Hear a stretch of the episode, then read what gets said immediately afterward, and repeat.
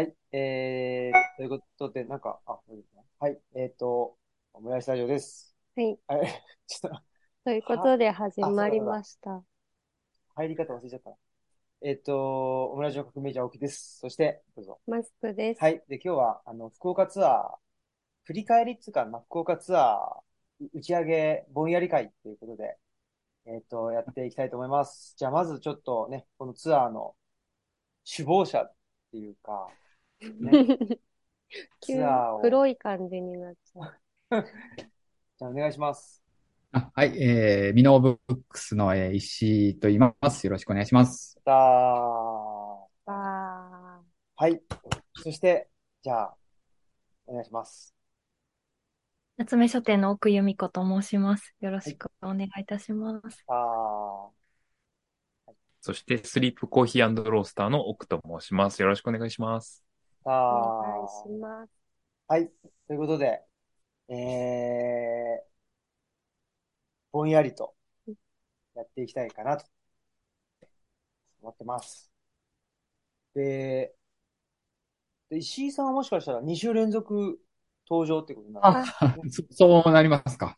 あ、お恥ずかしい。いやー、恥ずかしい。ね、あのーまあ、先週ちょうど福岡ツアー最終日、3日目の昼間に撮った、ね、あの福岡市の東公園というところで、うんえー撮った、非常に、なんていうかな、なんか、まあ、リラックス会やったんですけど、はい。あれは、どうでしたっていう。ど、どうもこうもないかもしれないですけどね。あ、あの時なんかすごい僕と石井さんも結構あの時点で満足してて、そうそうそう、そうですね。あの、だからその前に、えーっと、こう、レックコーヒーで、うん。えー、だいたい1時間ぐらい喋って、ね。そうですね。で、すごい、あの、天気がいいから、あまあ、外行きますか？みたいな感じになって、そしたら、なんか、あ、まあ、ついでだから撮りましょうか？って、うん。あ、はい、っていう。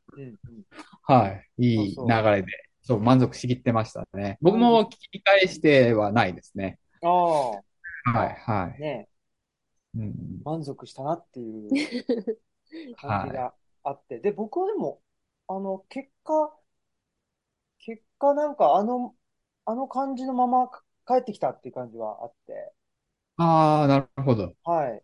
だかあら、の、うんうん、ね、その日の夜のトークで大滑りしたとも思ってない、はい。主観的には思ってないですし、いやいや、僕もそう、大滑りし、大滑りはしてないんですけど、なんかやっぱ意図したところには行かない、意図しちゃダメだなっていう。ああ、そうですか。はい。僕ちょっと意図してしまったので、うん、うん。はい。なんか、ちょっと、だから意図した瞬間に、だから自分のそのイメージができてしまって、それとの、まあ、差に、差にこう自分で苦しんでしまうみたいな状況になっちゃうじゃないですか。それに、自分で仕掛けた罠に自分ではまって、な、あなんだこれはみたいな。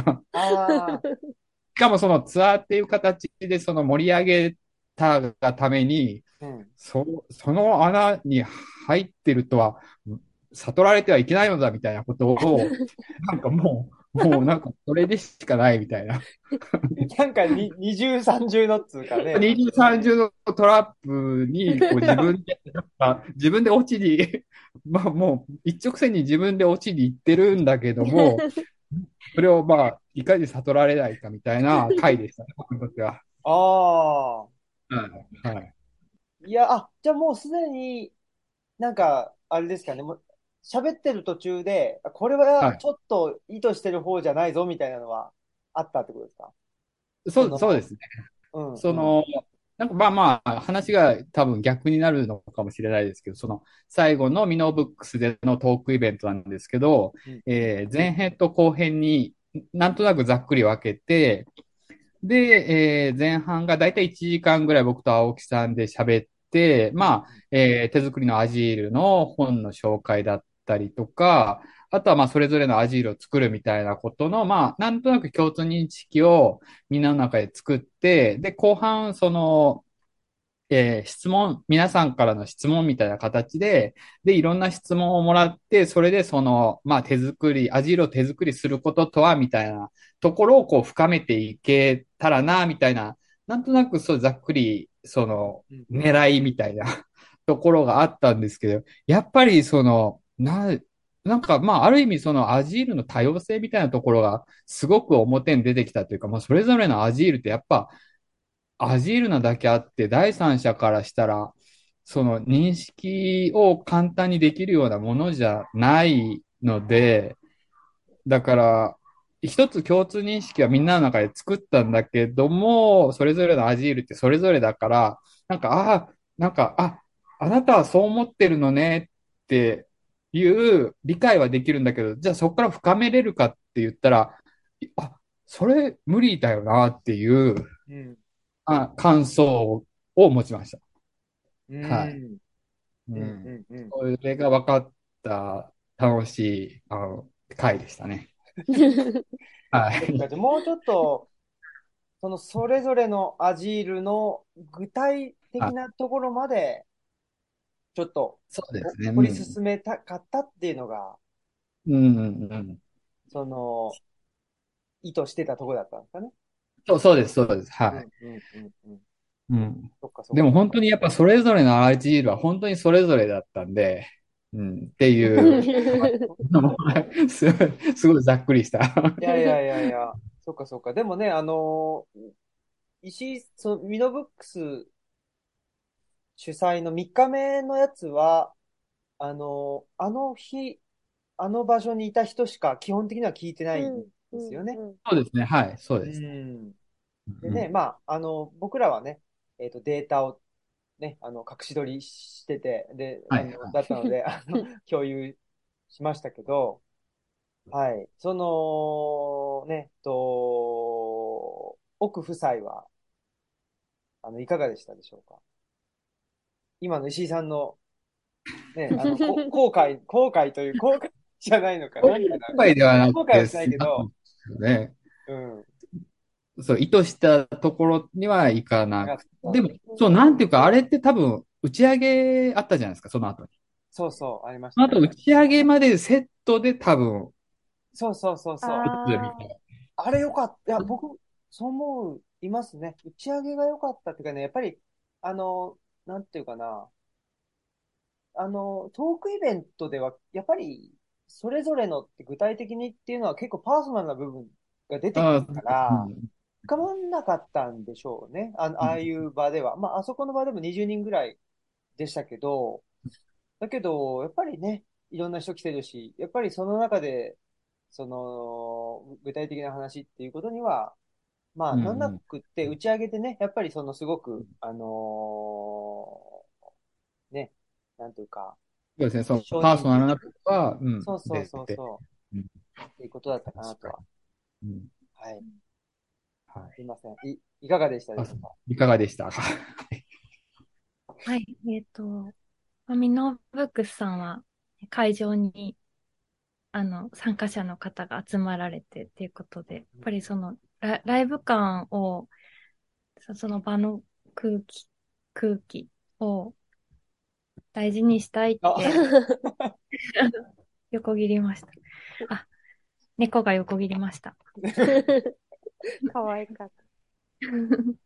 石井さんが、あの、グルーブ？グルーブを大事にしたいって、その東公園でのオムラジでもおっしゃってましたけど、はい。やっぱりそう、あの、大事にされてることが、やっぱりあの場所だから、あの、できたことっていうのがすごくあったと思いますね。はい。はい。楽しく聞きました。ありがとうございます。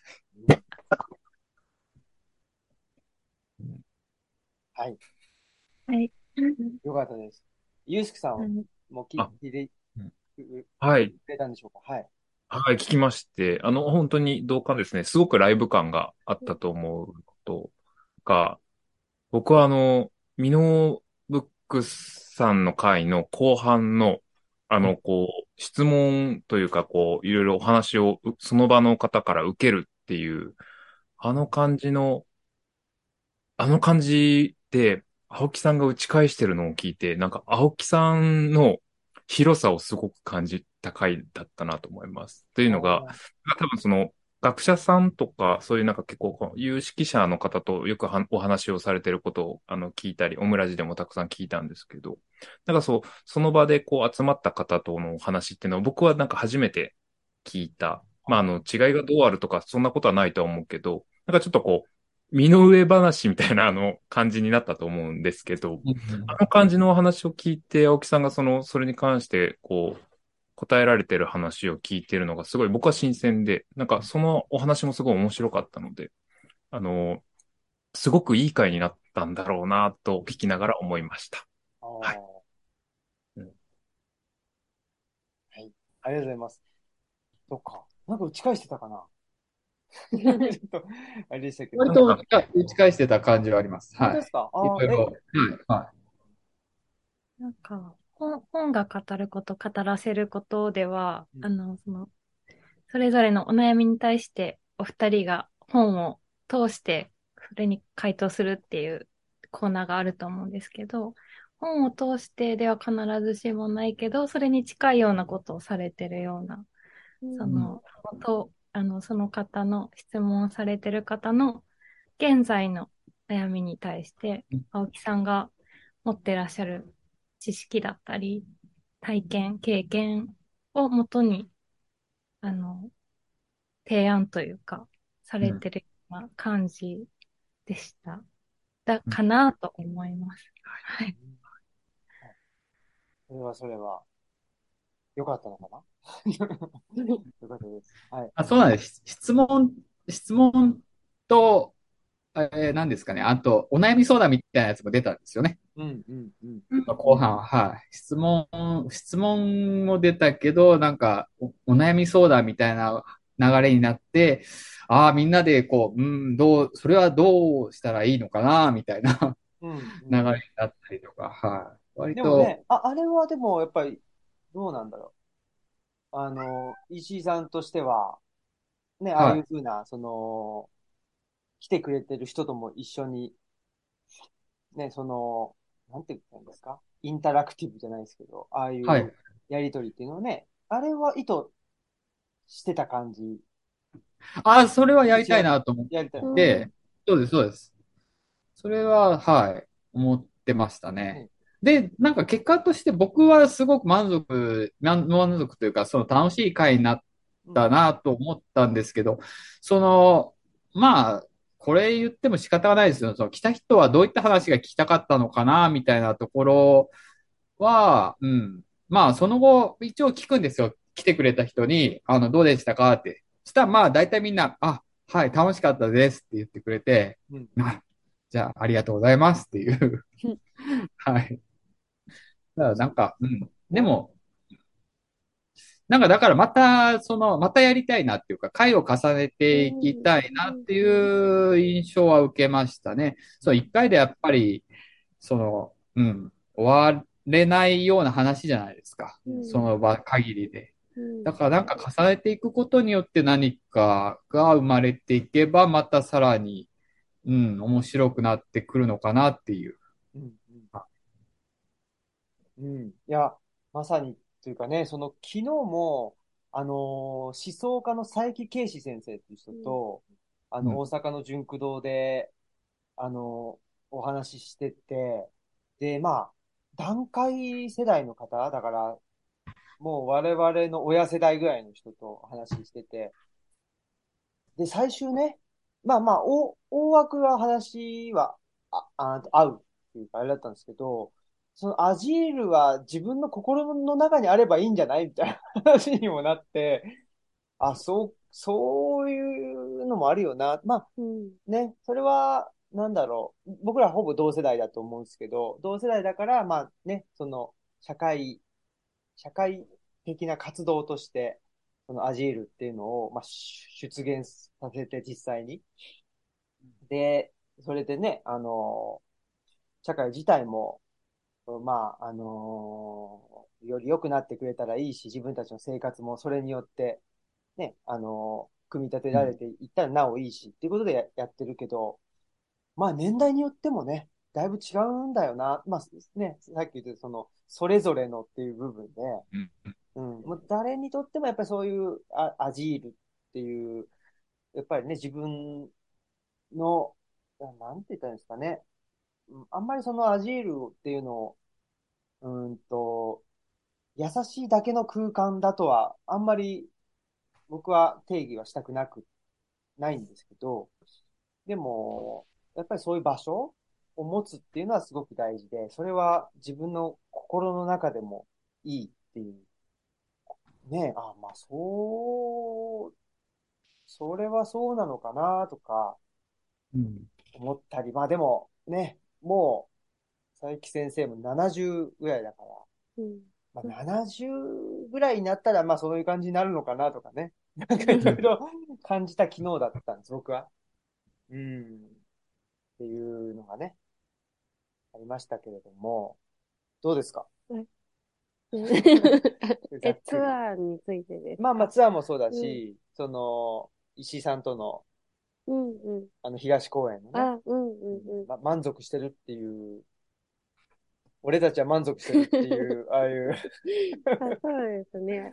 そう。回もそうだし。あ公演の回もね、面白く聞いて、で、その時にね、このツアーの流れがすごく、なんか、こう、な、こうなったのは偶然だけど、こうなってみると、夏目さんではオンラインで、で、ブックスキューブリックさんではハイブリッドで、で最後、ミノさんでは、もうライブっていうのの、なんかそれぞれの文脈があって、それぞれの流れが、すごいいいって言ってたの、本当にそうだなと思って言ったし、その流れもあるし、なんか自分たちからしても、なんだろ、奥サイトも、大井さんとも、なんか、あの、別々にそれぞれも一応、あの、つながっていた上で、こうなって、で、そしたら、あの、大井チルドレンだったっていうことが、あの、後から分かったりして、あ、なんかすごい、あの、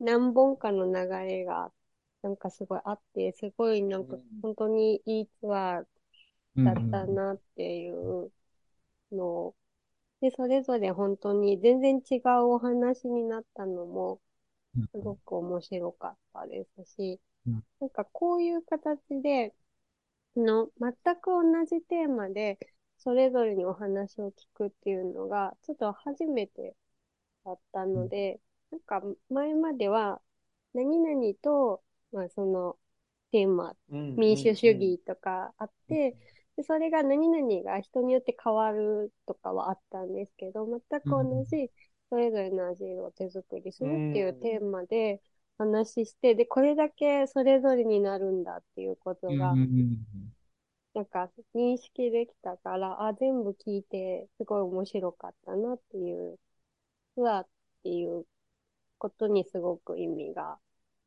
あったけど、でもそれぞれだけ聞いてもすごい面白かったと思うし、なんかいろんな楽しみ方ができるツアーだったなって思います。いいこと言いますね。いいこと言うっていうのはあれだけど。いやーまあ楽しかったですね、とにかくね。うん。いや、だから本当にね、あの、石井さん言ってくれた通り、また何か、あうの、んうん。まあ形を変えてなのかもしれないし、ツアーというね、そうそう、み、みかんのっていう、あの、まあ、その、それは大こけしたらっていう話だったんですけど、そうじゃなくても、なんかみかんっていい言葉だなとうんうん思って、なんかずっとみかんでもうん。いいんじゃないかな。あ、終わらせないっていうあ、ね。そうそうそう、あの、あ柑橘類じゃなくて、あの、ーえ？急に、すいません、に、なんでもない。あ、わかりました。でもそんなこと思ってないっていうことですよね。本当に勘違いしたかと思っちゃった。あ、そういうこと？まあいいや。わかりました。はい。えーっと、そんなことで、なんか、えすごい、なんていうのかな？すごいなんか思いつき、思いつきというかね、なんかそのグルーヴがやっぱりそれぞれ違ったよなって、めっちゃ、そう言われたら、そう言われたらって思いますよね。うーん。なんか、うん楽しかったなっていう。なんかそれ以上に出てこなくて、あれですけど。うん。本当に、あの、三、三つの場所全部なんか話が違ったなっていう感じが本当にしました。う。うん。なんか、それが全部ね、あの、き聞いても全然飽きない感じがしましたね。すごく面白かったです。うん。うん。なんか、大井さんがすごく、あの、青木さんを深掘りする様がすごくなんか 面白くて、あの、ものすごいこう、青木さんのその専門的なところ、あの、学ばれてる部分に関して興味を示し、すごくこう、わっとこう、うん聞いていく感じとか、あの、それをこう、場で全体こう、楽しんでるそのライブ感とか、すごいあの、ブックスキューブリックの回もすごく面白かったですね。はい。ねえ。まさか、まさかあんな話になるとは。ね。幅が広かったですね、本当。そうだね。ねい機関サブの話あ、そうそうそも出ると思わなう。ねえ。サブね。うん。いやーでもあれはあの、でもっていうか、あれでしたね。あの後にね、あの、あれ何でしたっけ？昔屋台だったけどっていう、あの箱崎、花山ですね。花山ですか？はい。そこに行けたのもすごく良かったし、うんうんうん。なんかやっぱり、なんだろうな。大井さんいてくれたから、同年代だけじゃなくなったじゃないですか。うん。うんうん。はいそれも良かった気がしますよね、終わってみたら。あ、それはすごく良かったですね。ね。なん幅が出たっていうか。うんうん、そうです。なんか、本当に、なんか、受けてくれるかなって心配だったんですけど、うん。まあ、俺はもうそういうの断らないからみたいなこと言われて、ああ、やっぱかっこいいなと思って、い。うんうん。改めて。あとは、大井さんとこの、えっと、若い、なんか、あの、若くて、えー弟子入りみたいなことをしている人も、な、えっと、あ、そうだ、打ち上げに来たんですよね。そうそえっと、もう本当、もう終わろうかとしているぐらいに。う。そうそうそう。来てくれて。でもあの人も、なんだったっけ？京、京都からでしたっけ？でしたね。どはい、京都だったかな。はい、京都から移住してきて、本屋開きたい。そそうそうう。ですそうですお子さんもいるって、うん。うねんえ。で、キューブリックで働きたいって言って、で、引っ越してきたんですよね。そうです、そうです。すごいですよすね。ごい。すごい、なんかすごいです。本当にで弟子を取ってるみたいな感じがして、うん。本当に福岡の本屋、な、独立系書店をもう本当未だに第一線で引っ張ってくれてるんで、うん、頼もしいですね。うん。ねえ。まあ、と言いつつ、ミノーブックスも、にもね、ミノーブックスで働きたいっつって引っ越してきた人がいるわけですよね。そう、そうですね。広島から、はい。ねえ。そうです。広島から。すごいっすね。はい。だから、で、今がもう1年半ぐらいになりますね。あ、そうなんですね。はい。へえ。そのなんか、方もね、オムラジが、そう、聞いてたりするんで、あんまり変なことは言えないんですあ、けど。そうなんだ。はい。あ、聞いてくれてるんですね。聞いてくれて、あんまり変なこと言ったら、あ。あれ、なんか、なんか今日なんか機嫌悪そうだな、あれみたいなね。なんか喋ってましたみたいな、な、なっちゃうとちょっと、はい、まずいんで。ねえ。いや、でもね、うんあのーなんだろうな。ひあの、福岡、福岡っていうか、東公園でね、あのー昼間っから、ゆはいったり、ゆったりできるっていうのがね、ああ、のそうですね。その方のおかげで。ですもんね。あの石井さんがいい、ね、あの、店をね、預けてっていうのは、うん。でも本当面白いですね。そのお店を預けるというか、そういう人が加わるっていうのは、その、なんだろう、お店の棚にもすごく変化が出ますし、ああ、うんへえ。あいい意味で、なんか棚の、なんていうんですかね、その自分でやんなきゃっていう感情を全然手放せていけるっていうのは、なんか、いきなりっていうのはやっぱ徐々になんですけど、うん。最初はなんか気になって、最近はもうなんか入荷してきた本とかを、なんかここだって思うところに並べてもらっていいですよってやって、で、それをこう自分が見ながら、ああ、なんか、あ、こんなとこに置くんだ、面白いなと思いながら、へえうん見たりっていう。うん。楽しいですね。これはすごい。手放すってうん大事ですね。大事ですね、本当に。うんうん。それは思います。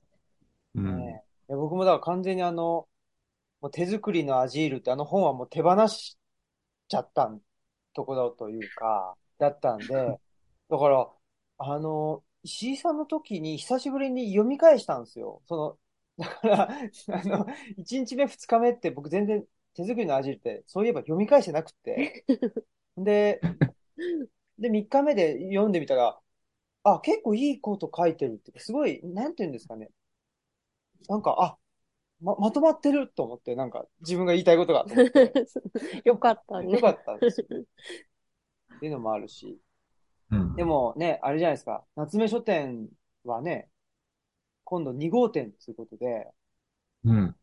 今2人で1個やってるけど、その、い、あの、1人、一人。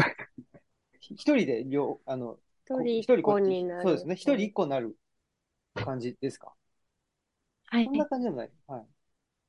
一人一個。一人一個です。そしたら、その、本、本棚の作り方とか、そういうのはどう、どうなっていくんですか？そうですね。ひとまずは私が両店舗うんうん。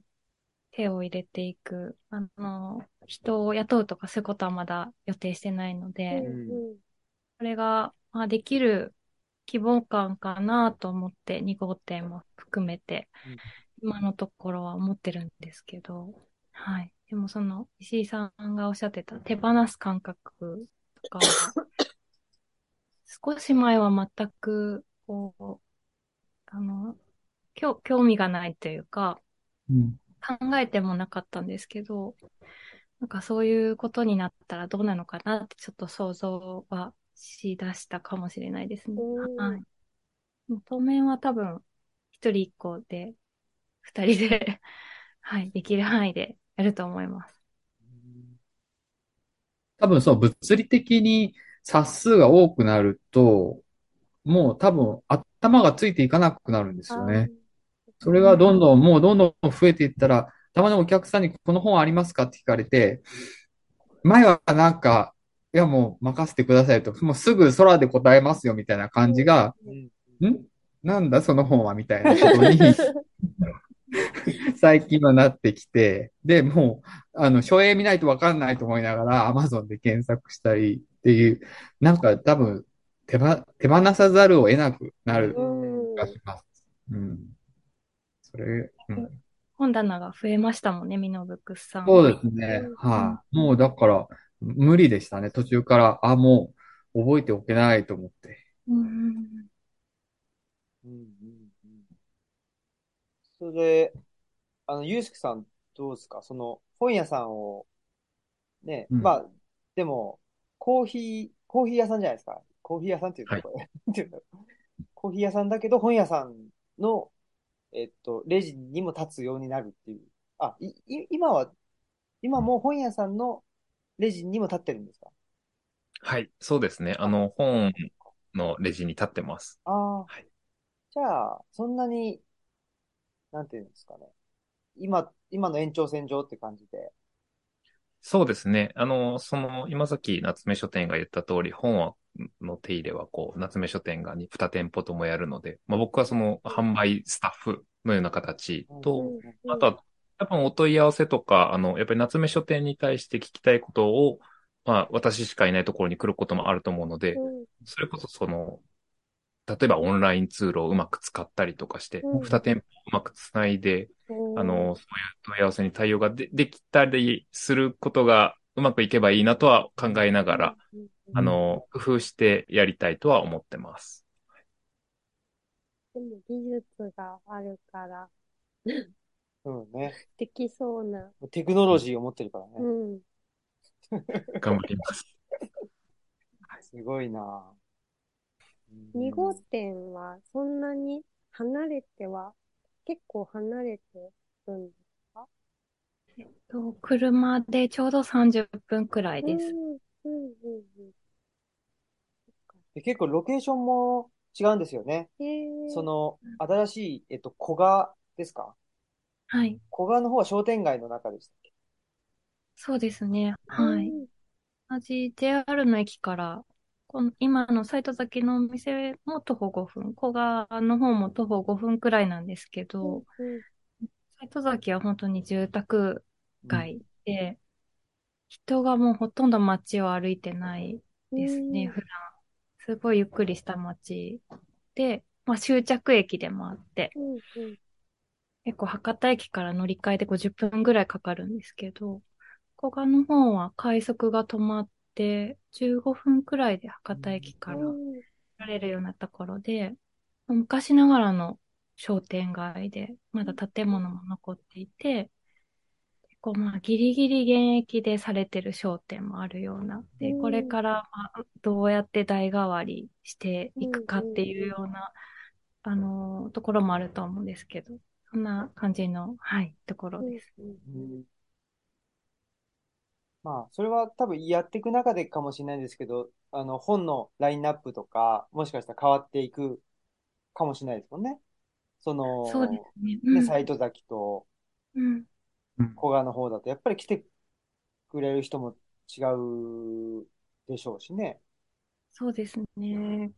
斎藤崎の方は、まあ最初はその地元の方と遠くから来てくださる方と、こう、まあど、どちらにも満足していただけるようにというか、っていうようなイメージでやってたんですけど、まあ、やるにつれて遠くから来てくださる方がすごく増えてきて、で、そうなるとなんか逆にもう戦勝、あの、あの、偏っててもいいやって思ってですね、はい。結構こう、自分がいいなって思う本を入れるっていうのが、うんか結構偏りが出てきてうん。いたように思うんですけど、小川は結構その、地元の方、商店の方も含めて、まあ、近隣の方が結構来てくださるんじゃないかなっていうイメージも持っていて、なので、まあ、や、やってみて、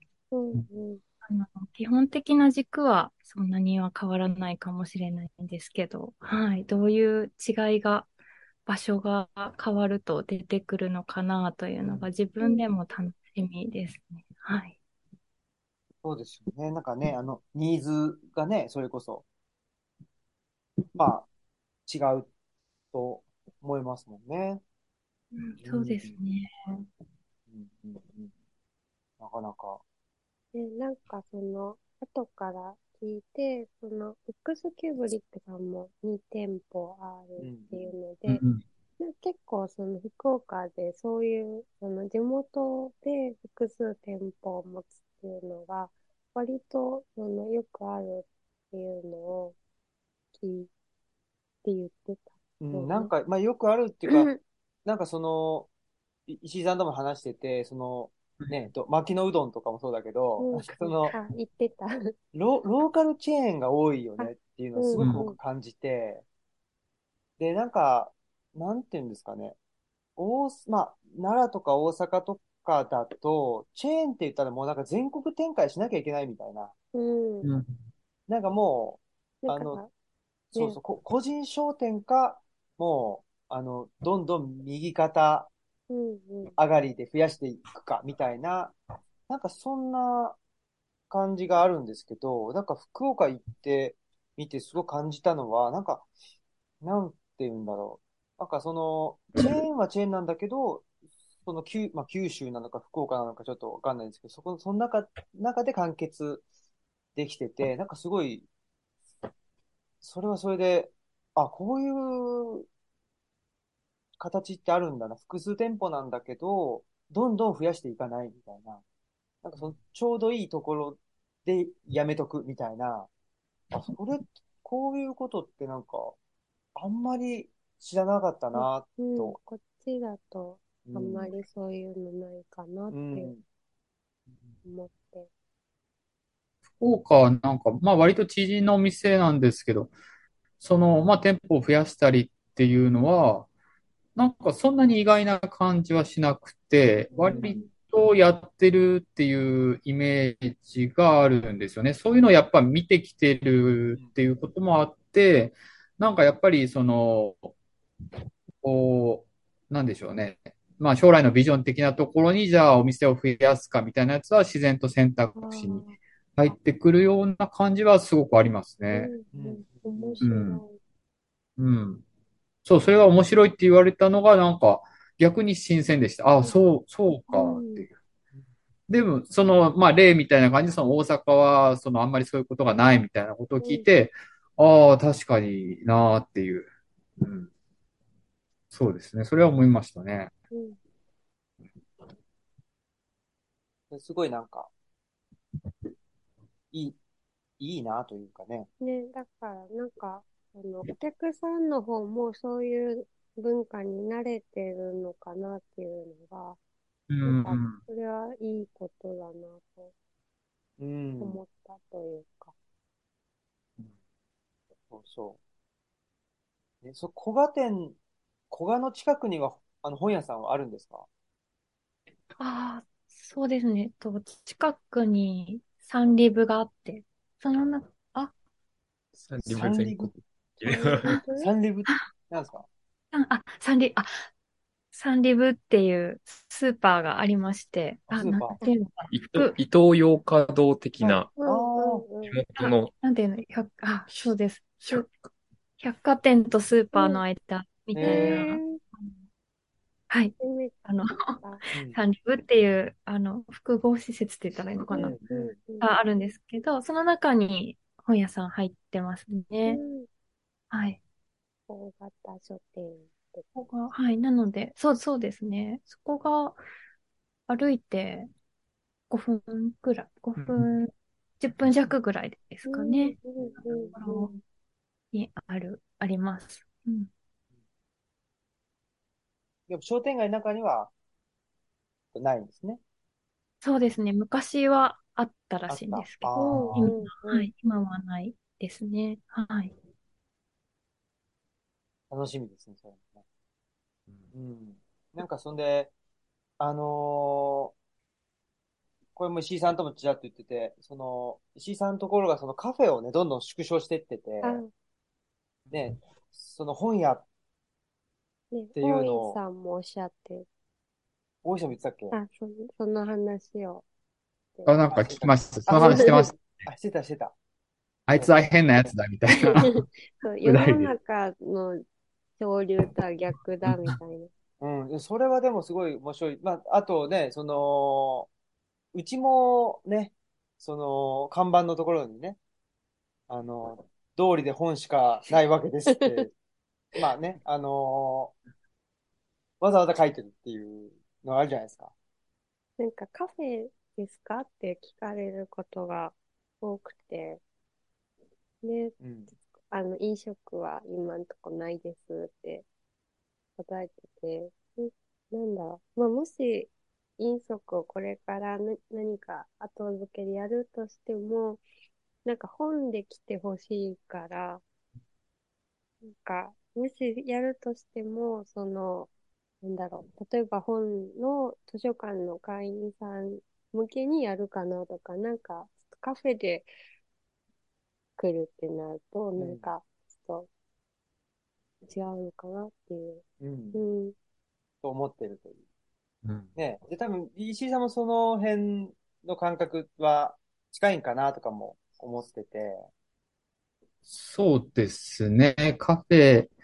ただ、その、意図して、その、今のお店の雰囲気を作ったっていうところはあるので、うん。で、だからまあ、いわゆるその昔ながらの街の本屋ではなくて、その、あまあ、新しいスタイルのその風通しが良さそうな、まあ、白い壁で木の、まあ、ナチュラルな木の本棚があって、みたいな、まあ、ことになってくると、そういう新しいその潮流に乗っかったそのお客さんが来るっていうのは、それは、まあ、その、自分がそうしたからそうなるわけであって、でも、それをやってみて、それは、それだとなん、なんだかなと思いながら、その、まあその人たちを締め出すってまでは思ってないんですけども、割とそのお客さんを、その、まあ選ぶというか、来てほしいのは、まあ本を見に来てほしいんですよねっていうのを、なんかやっていくっていうのも、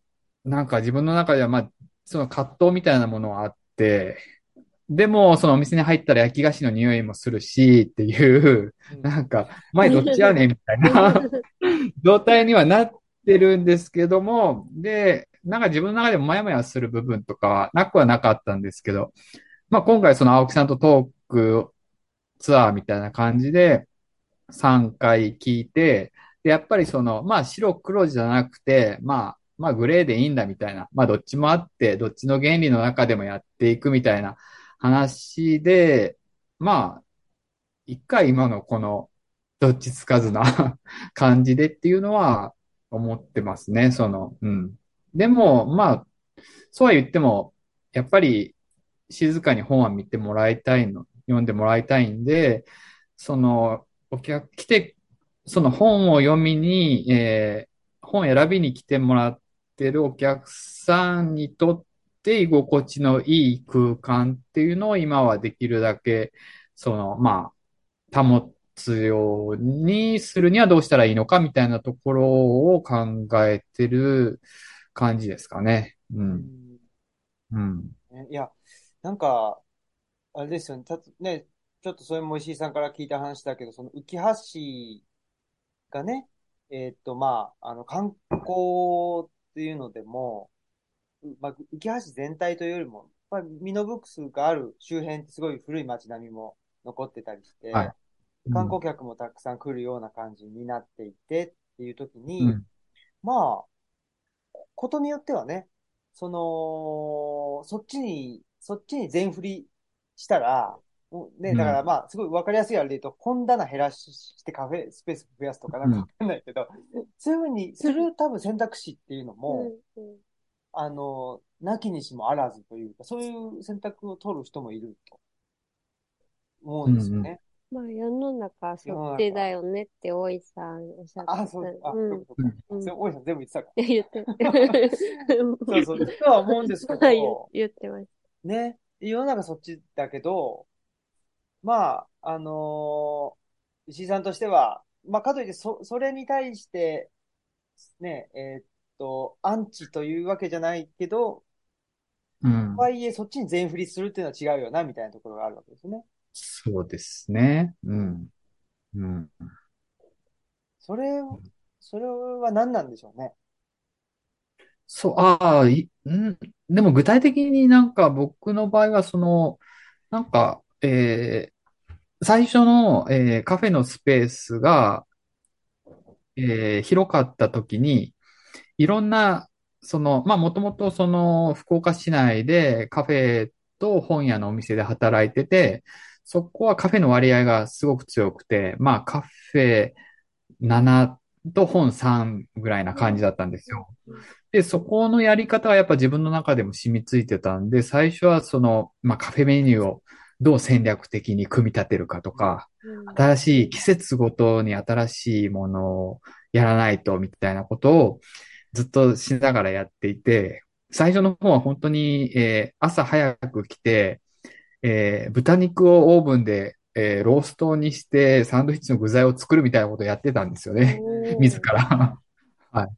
で、それを何年かやってて、ふとなんか、あれ？なんか自分はな、何をやってるんだったのか、みたいなことになっていて、やっぱその体がそのそっちを求めていないというか、で、だから自分にとっての心地いいみたいな、そのお店の形は作ったんで、その中、中、内側の部分で自分にとっての心地いいっていうのを、まあ、取捨選択して、まあ、今の形ですね。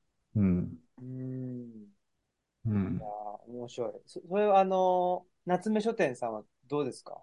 その、なんかそう葛藤することとかうんあるんですか、その本屋と、なんか、本屋となのかな？なんかわかんないんですけど、まあそれがここれからもしかしたら出てくるかもしれないし、まあ今までそういうことがあっての今なのかもしれないんですけど、うん。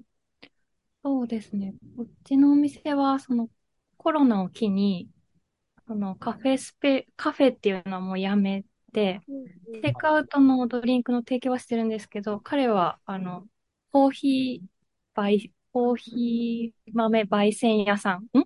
焙煎、コーヒー豆屋さん。にななろうってあ。いうことにして、で、コロナの後はもう、で、しばらくはしてたんですけども、店内の飲食はやめて、それこそ本のスペースを増やして、で外席を何席か作って、っていう形で今はやってるんですけど、えっと、コロナの前は、ぱりそのカフェと本屋と、両方が一つの空間に、建物の中にあるっていう形でやっていて、で自分たちの一番の理想としては、本屋さんに来て本を買ってもらって、それをゆっくり読んでもらうっていうのが、なんか勝手な理想としてはあって、でももちろんそういうわ、そういうふうに、あの全員、お客様全員がなるわけでなくて、本屋さんだけのお客様もいらっしゃるし、カフェだけのお客様もいらっしゃるっていう時に、そのお店にいらっしゃる全員のお客様が居心地いい状態を作り出したい。けれどそれをこう、成り立たせるのがやっぱりすごく難しいなと感じていて、特にカフェの部分に関してですね。そこの試行錯誤はコロナの前はずっとしていたような気がします。レイアウトを変えたりとか、うんでもやっぱりカフェに来られる方、おしゃべりがされたくてき来てらっしゃるので、その方たちも、あの、居心地よく過ごしてほしいし、でもこう、本を静かに選ばれてる方がいらっしゃると、勝手にドキドキしたりとかしてましたけど。うんうんうんはい。なので今は、まあコロナを機になんかこう、着せずして、こういう形でやってますけど、自分たちの中ではすごく落ち着いた形かなとは思いますね。そうか。本を読むっていうことと話すっていうことは両立しないんだね。あんまり。うん。そううんそうしにくいかというか。そう、そう言われたら確かに。うん。本はまあ基本的に一人で選ぶものなので、うんうん。まあこう、連れ立って来られて、お話ずっとされてる方は、まあ、ほ、ほぼ、まあ本は買わずに帰られるかなと思うんですけど、話してたら読めない、読めないというか選べない。そうですそういうことですよね。そうですはい。はい。なので、ね、なかなか、選ぶと悩んきね、ちょっと読んだりとかしたい。その時に、なんか静かな方がいいのかなとか、なんかすごい難しいですよね。だから、そうですね、はい。うんそうか。確かに。うんこのあたりですねそれってい今、その、えーコロナ以降で今の形になってから、あ、こんなはずじゃなかったのに的なことありますか？うんど割とバランスよく。そう、あ、そうですね。まうん私は、あ私に関して言えば、あの、もうて考えうる限りで、そのうん。テイクアウトしかないですっていうのは告知してるんですけど、もうそれ2年、コロナ始まったとかだ、2年くらいもうそういう形態なんですけど、やっぱりあの、イートインで利用されたい、されたい方が来られて、ああ、あそういう時は申し訳ないなって思います。あ、なるほうんど。うんでもそれくらいかなありますか？あ、なんか僕はもう良い方にしか今流れてない気がしてるので、おお、問題はないですね。うんなるほど。なんか自分がこのコロナあになってからカフェっていうのをやめて、なんかすごく落ち着いたんですよ。結構自分がやりたい形ってこういう形だったのかもしれないっおていうふうに思ーって、なんかそういう点で、なんかこうなったことが、なんか悪かったことがあまりないなっていう感覚で、今、今もいます。はい。いやー、なんか、羨ま、羨ましいというか、自分はまだ未だにその、割と毎週もやもやしてたりするんで、えーうん。そうか、その、うん。うん。い売り上げ的にはやっぱりまだ頑張らないといけない。ああ、まあ、うんいい、あの、カフェとしてやってた時よりはですね。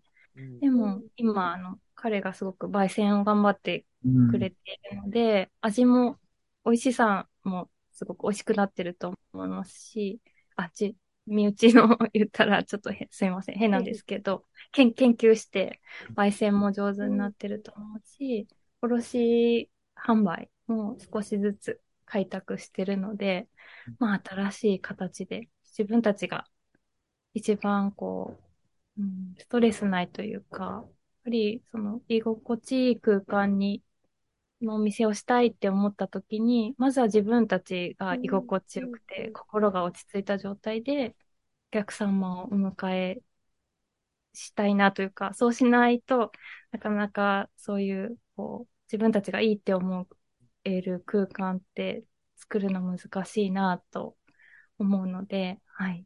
その方向で、より自分たちが楽と言いますか、はい。心地いい方向に行ってる感じでしょうか？はい。はい。すごいですね。うんでもなんかちょっとそれを感じたっていうか、その今回、まあこれもこの前の配信でも喋ってたかもしれないんですけど、あのオンラインのみっていう形でしたけど、なんかその、なんていうんですか、じゃあズームで配信ね、すりゃいいや、みたいなことじゃなくって、すごいそのやっぱり、ねうんしっかりうんなんか、その、なんていうんですかね、夏目書店っていうその場所？その場所性をオンラインでできる限り、その、ね、まゆすけさんがうん。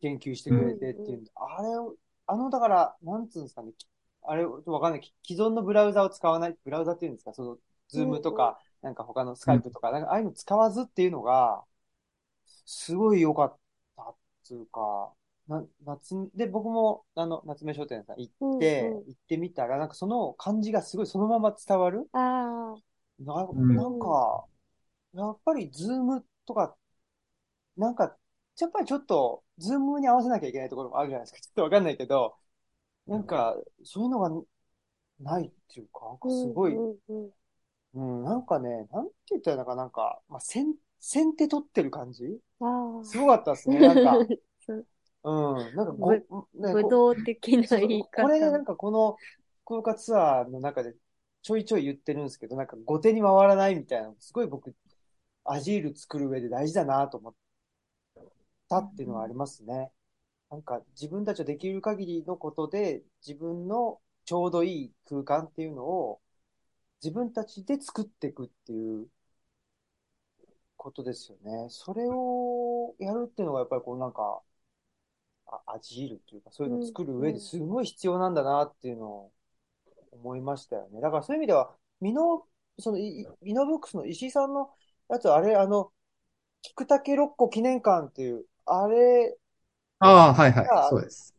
あそこがあるっていうのもすごく良かっうんたっすよね。なんか、うんうん、だったし、なんつうんすか、なんかやっぱり、あ、アジール、そうそう、アジールと先手を取るって、すごい、なんか、密接に関わってることなんだなっていうのが、僕は思ったんですよね。だあんまり、そこれ合気道やってないと 伝わんないっていうのがあるんですけど、あでも、うん、なん、なんだろう、言ってることはわかります。だから、夏目さんの見たら、あの、なんだろう、代わりって感じが全然しなくて、うんうん現地に行けない代わりじゃないなって思ったのが、だいたいやっぱオンラインっていうと、なんか行けたら一番いいけど、なんかその次みたいになっちゃうのが、そう次じゃなかったっ。ていうのが、先手っていう意味なのかなっそうだね。ていう感じが、すごく良かった。そうだね。本当によかったし。ございます。やっぱりこ今回はその、うんなんか手作り。まあ、僕も手作りのアジールっていう本を書いたときに、その、なんていうんですかね。なんか、手作り品とかっていうと、なんかちょっと、なんていうの、本当は売ってるものがいいんだけど、そそれが作れないから手作りです、みたいな、なんかちょっと、い、一個下がったみたいな感じで言われちゃいがちですけど、僕全然そういう意味で手作りってのは使ってなくって、なんか、商品っていうのはもう他社ニーズがないと成立しないから、けど、やっぱ手作りっていうのは、そうじゃなくて、やっぱ自分がちょうどいいとか、自分が欲しいっていうのを、あのー根本に置いてるから、そういう意味で、やっぱ手作りだよなっていうのはすごい思って、そういう意味ではやっぱり、ね、あのー夏目書店さんでの配信も、そういう意味で手、手作り感がすごくあって、よかったし、ねえ、ま、あの、石井さんとのやつもね、その、あの、二人で菊竹六甲記念館行って、あの、机並べたりね、して、で、そうん、そうそう。で、こ、こっちの方向じゃないなとか言ってね、あの、直前に、ああ、そうですね。直前にレイアウトをね、直前に、はい。いい話。そしたら、そう、ちょっと早めに来た参加者が手伝ってくれて、なんとかなるっていう。そうそう、あれよかったっすよ。で、そうそう、だから、なんだ、南さんとか、戸高さんとかが、はいはいちょっと、あの、早めに来てくれてたから、ちょっと手伝ってもらって、ほんで、そしたらなんかね、レイアウト変えたもんだから、ちょっとその、我々の顔が暗くなっちゃったって言って、で、その照明もね、あの、うん変えたりとかして、机の上に乗ったりして。手手際が良かったですね。もそうそう。すごいライブ感。うん。そうでしたよね。であれもすごい手作り感があったし、うん。ううんうん、なんかそれぞれのアジールってそれぞれの手作りだったんだなっていうのなんかすごいうんああ、ううんんうん思いましたね。いい話。いい話。よかったなと思って。ね、だ本当にちょっと引き続きツアーはやりたいなと思っていますので、ちょっとね、ぜひ、あの、もう、もう勝手にこのメンバーはもう、あの、コアメンバーにししますんで、よろしくお願いしますっていうのと、あ、できたらね、だからまあ、わかんない。ちょっと今回できたらいいけど、なんかそのジンとかね、まあ、作れたらいいなとも思ってて、うん。なんかね、あのまあ、今回のツアーのこともそうだし、オムラジでもね、それぞれ、あの、お話も伺ってたりもするし、そういうのとかね、できたらいいなとかっていうのをなんとなく、ぼんやりと思ってる感じですね。なんか皆さん、その、まあ、このツアーみたいなやつの、そんなにわ枠内っていうんじゃなくって、なんかまあせっかくそういうのがあるんだったら、なんかこういう試みというかチャレンジっていうか、のもできんじゃないみたいな、なんかそういうアイデアみたいなのが、もしあれば、もう全然実現可能か不可能かとかそういいんですけど、なんかいかがですか？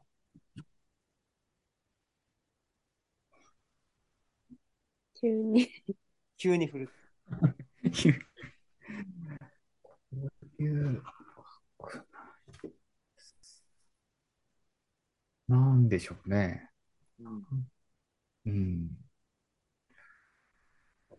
どうでしょうね。これどんだけ黙っても放送事故とかになんないんで大丈夫です。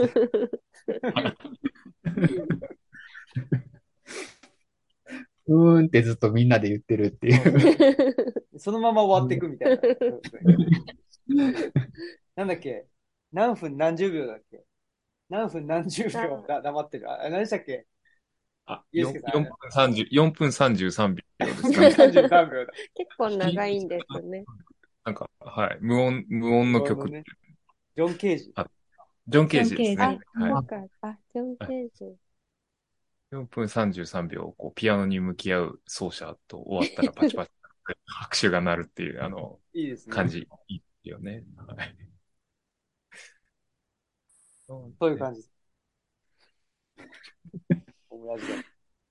すごい、でも本当今回のイベント、そのハイブリッドとっていう、その3社全部違ったりとか、なんか結構トークイベントにしては、あの、僕が勝手に感じたことですけど、ものすごく広い、こう、なんていうか、レンジを持ったイベントだったなと思って、トークイベントっていう言葉、まあ、実際トークイベントなんですけど、その言葉になんか収まらないような、なんかそのライブ感もあったり、あと、夏目書店でも完全にオンラインでやったりとかの、あの、福岡じゃないところの、から見てくださった方もたくさんいらっしゃって、うん。あの後あの、あの、メッセージをくださった方も何人かもいらっしゃってですね、うなんだごくあの、うん。なんか聞きたかったことが聞けてよかったっていうふうな、あの、ご、ご感想をいただいて、それはあの、もう他県の方だったりとかするんすごい。あそういうこう、ば、そのやり方もすごく広いし、なんか結局そのね、あの、いろんなところの他県の方にも聞いてもらえたりとかするんで、結構本当や、やったなっていう感じのトークイベントだったなというふうには思ってますね。他に何がこう出せるだろうか。この感じすごく、いや、すごくいいなと。わかります。なんかね、ちょっと、ね、これ、あれだけど、ちょっとなんか奇奇跡的なことが、なんかちょっとお起きちゃった気がしてて、このツアーのね、第1回で。もうちょっとこ超えれないんじゃないかって気がもうすでにしてるっていういや いやいや。そんなことないかな。うん、毎回奇跡が。毎回奇起こるんじゃない何らかの奇跡が。うん。これって聞きたかったのが、まあ、石井さんと青木さんでこうね、話されて、あの、ここまで、本当奇跡のような、こう、いツアーができたと思うんですけど、なんか、このきっかけみたいなところって、こう、どんな感じで、こう、ススタートしたのか、な、なんというか、どういう話でここまで、こう、まる、こう、は丸く、こういう奇跡が起きたのかっていうの、なんかこう、し知りたいなと思いました。ああ。なんか、石井さんってどういうふうに思い描いていたのか。あの、初期とちょっとこう、あの、書とかも変わったりとかもあったとは思うんですけど、いろいろあったと思うんけど、なんかその思い描いてた感じって、ええ思い描いてたっていうよりか、その、えーっと、青木さんとそのズームで定期的にやりとりを始めたの、第1回目はいつ、今年、3月ぐらいですか？今年。ー、全然覚えてない。4月なんかまあ、割と、その、えー早かったんですよね。今年の早い段階で、多分3月とか4月とか、で、2ヶ月、で、その後、なんか、1ヶ月おきぐらいになんか連絡して、で、そういうのを3回ぐらいやってて、で、それっていうのはそもそもその、こういうイベントもやり、イベントをやりたいですね、みたいな、それ、まあイベントもやりたいけど、その、まあコロナの状況もあるし、ちょっとまあ、まあ近況でも話しながらみたいな感じで最初始まって、で、あの、じゃあ11月にしましょうみたいなやつが、その、何回目かの、その打ち合わせの時に決まって、で、それで話してたら、なんか、あれ、もうスケジュール割と近くなってきたってなって、その、あれ、なんかすごい早くから準備してたんだけど、なんかこれ結構スケジュールが結構来てて、でも青木さんそこで日程を抑えていて、あ、ちょっとバタバタしないとまずいぞって、なぜかすごい直前でバタバタしだして、で、バタバタしたら決まったっていう。その、だからそこに関しては、だから何もその、恣意的な何かっていうのは全くないですね。うんバタバタしてたら決まったうん感じが良かったのかもしれないですね。うんしかもその、会場も一回その変更みたいなことがあったんで、ん？これ変更になったら、その、どのタイミングで青木さんはこっちに来て、どの順番で回ればみたいな、もう、なんか、その、それを組み立てるので、いっぱいいっぱいです。うんはい。だから、あんまりそのイメージはなかったかも。もう、おい、もう、大井さんちょっとお願いしますみたいな。まあここでなん最終的にはそうですよね。そうそうです。はい。はそうそう。だから、うんまあ、手作りのアジールのオンラインイベントで石井さんに出てもらおうっていうんで。あ、そうですね。そこで。辺からなんですはいよ。うんうんで、それが今年の初めぐらいだったと思うんですけど、うんでその打ち合わせをオンラインでやって、うん。で、アジールのオンラインイベントして、ほんで、その流れで。その流れで定期的にうん。住んで、で、なんか11月にちょっと、九州、九州行きますとか言ってて、で、なんかやりましょうみたいなとこだけ決まって、もう3、4ヶ月経ってたんですよね、それで。立そんってたんでだ。、そうそう、そんで、いや、まあ、おおっしゃる通りで、福岡だけっていうふうには考えてなかったんですよ、あ最初はね。ねそうそうですね。最初は九州ツアそうそうそう、九州ツアーって言ってて、まあ、とはいえ、ー。うん。でも、でも、はっきり言って、夏目さんとミノブックスは決まってましたよね。そうです。はい。でもう一店舗が決まってなかったんですよね。あそうです。そうですうん。だから、そのもう一店舗がどこになるかによって、それが福岡、福岡イン、福岡アウトになるのかあ、、そうです。あ、ああ、ねなるほど、なるほど。みたいなところもあってみたいな。そうですね。そうそうそう。そんなのはあって、だから、本当に、なんでツアーなのかとかっていうのは、あんまり なくって、そうそうですね。せっかく来るんだったら、まあ、一箇所じゃなんですからね、ぐらいそうそう、ですよねそれぐ。らい、それぐらいですね。それですよ。で、本当はその九州で、その、まあ、いくつか、その、まあ、いろんなところを回れたら、まあ、なんか楽しそうですよねってぐらいで、で、まさかその福岡ツアーになって、それもこういった形に収まるとはう、ん。キューブリックさんも最初は11月の、えー3日だ、で聞いてたんですよ。で、そしたらみ、そしたら大井さんに、まあ、メールしたら、まあ、さらっと、あすみません、3日はダメです、みたいな返事が返ってきて、お、どうしようって、ばダメ元で4日行ってみようと思って、4日だとどうですかって言ったら、そもうすんなり、あ、4日だと大丈夫ですって言われて、あ、これはなんか、断りたくて断ったんじゃなくて、本当に断、3日はダメだったんだなと思って、で、4日だと大丈夫でって、さってまた帰ってきたんで、あ、決まったと思って、うん。あもう本当それぐらいな感じだったのが良かったでしょうね。よかっ。たっすよね。うんうんだって僕、初日夏目書店さんで、なんかすごい良かったっすもん、やっぱり。うんうんなんかすごい初日、初日って大事じゃないですか。まあそう、初日って大事って、まあ3日間ね、別にどこがあってことないけど、うんなんだろうな、うん初日夏目書店さんでお二人と会ってて、で、お二人がまたその翌日キューブリックさん来てくれるってあったじゃないですか。なんか、ああの流れもめっちゃ良くて、ね、うんフェリー乗って、ちょっとフェリーで迷ってとかも含めて、ちょっと、よかったね。なんか旅な感、た旅感、旅感があって、すごい良かったなと。でもなんかまあ、なんつうんですかね。なんかもし、もし可能であれば、なんかこのツアーを、なんかその、なんていうの？あの、ブッ、ブックオカじゃないけど、なんかその、手作りのブックオカ的な、その感じは、あの、うん？我々のブックオカみたいな、すごいちっちゃい、ちっちゃいブックオカみたいなのにするっていう。だからなんか、まあそれこそ、このツアー、ね、今回はその、夏目書店さんのオンライン配信のテーマ曲を作ってもらったけど、このツアーのテーマ曲作ってもらうとかね、あーゆうすけさうん。うん。おい。なるほど、なるほど。ん。うん。石井さんも作りませんか？ああ、す一緒に、一緒に行きましょうか。そしたあ、ら。めっちゃいい。あいいですね。うんはい。ねじゃあ、ツアー。次回のツアーは、じゃあテーマソングがあるテーマソングがある。フェス感。はいそうそ。フェス感いいよね。手作りのテーマソングが。そうそあ、でもなんか、そう、今の、そう、お話も本当聞いてて、なんか音楽のツアー感ありますね。ありましたね。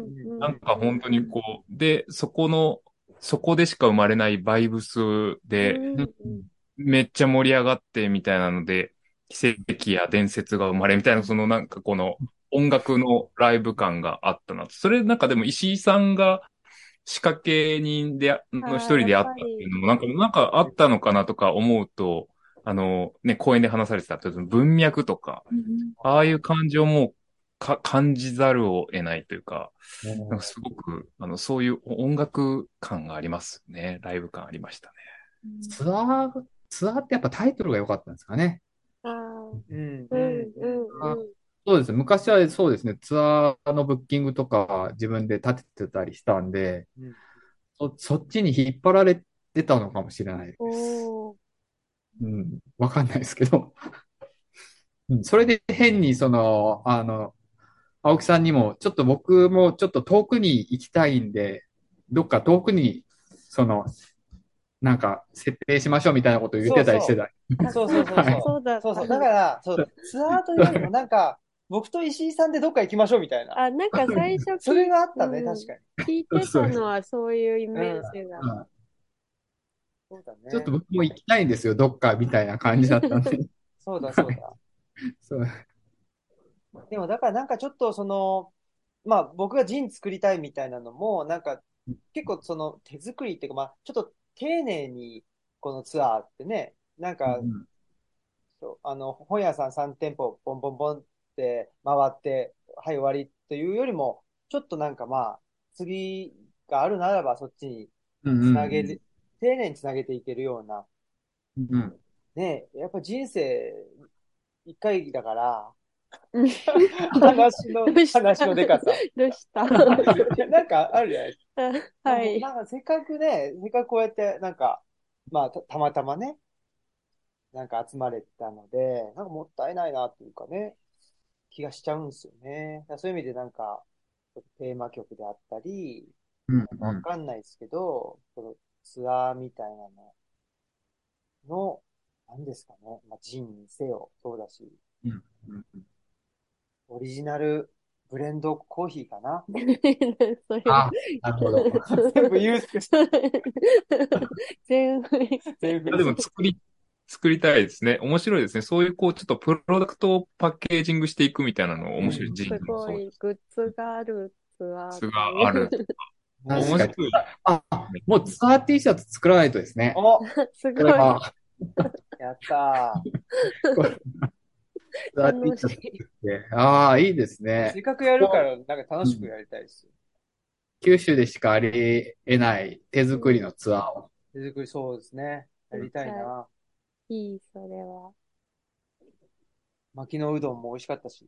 ね、なんかうん、そ、そういう風にすると、こう、連続で追追っかけたくなり、余計なる。うん何が、着ていこうかなとか。いいですね。うん。こんな感じで。なので、ちょっとまた、ね、えー、この、このメンバーでまたちょっと定期的に、はいうん 巻き込んで。ツアーの打ち合わせを。そうそうそうそう。って言って多分最終バタバタするっていう あれですけどね。できたらなと。いいですね。まあなんかもし他にもね、なんかアイデアがあれば。まあ、あの、状況も変わるでしょうしね、多分。あの、うん。我々のね、あの、夏目書店2号店ができたりとかね。多分、ミノーブックスも。そうですね。もうずずっと物件さ、物件は探してるんで、ずっと。あ、そうなんですね。そうなんですか。全然め巡り合わないだけで。あまだまだその時が来てないだけです。おーその時が来たら。その時が来たらもう、はい。うん。ということだし。はい。ちょっと我々もね、どうなるか。わかりませんからね。そうですね。一一寸先は闇ってことで。うん。よくないことが起こりそうだけど。闇って言っちゃうとね。ねよいしょたぬきです。はい。まあ、そんなことで、えー、ちょっと、ぼちぼちですね。来年の、えーえーと、福岡ツアー2023に向けて、えーと、打ち合わせをしていきたいなと。はいはい。思います。では、はい。長くなりまそうですねしたが。。そんなことで、えー、ありがとうございました。えっと、はい。以上ですね。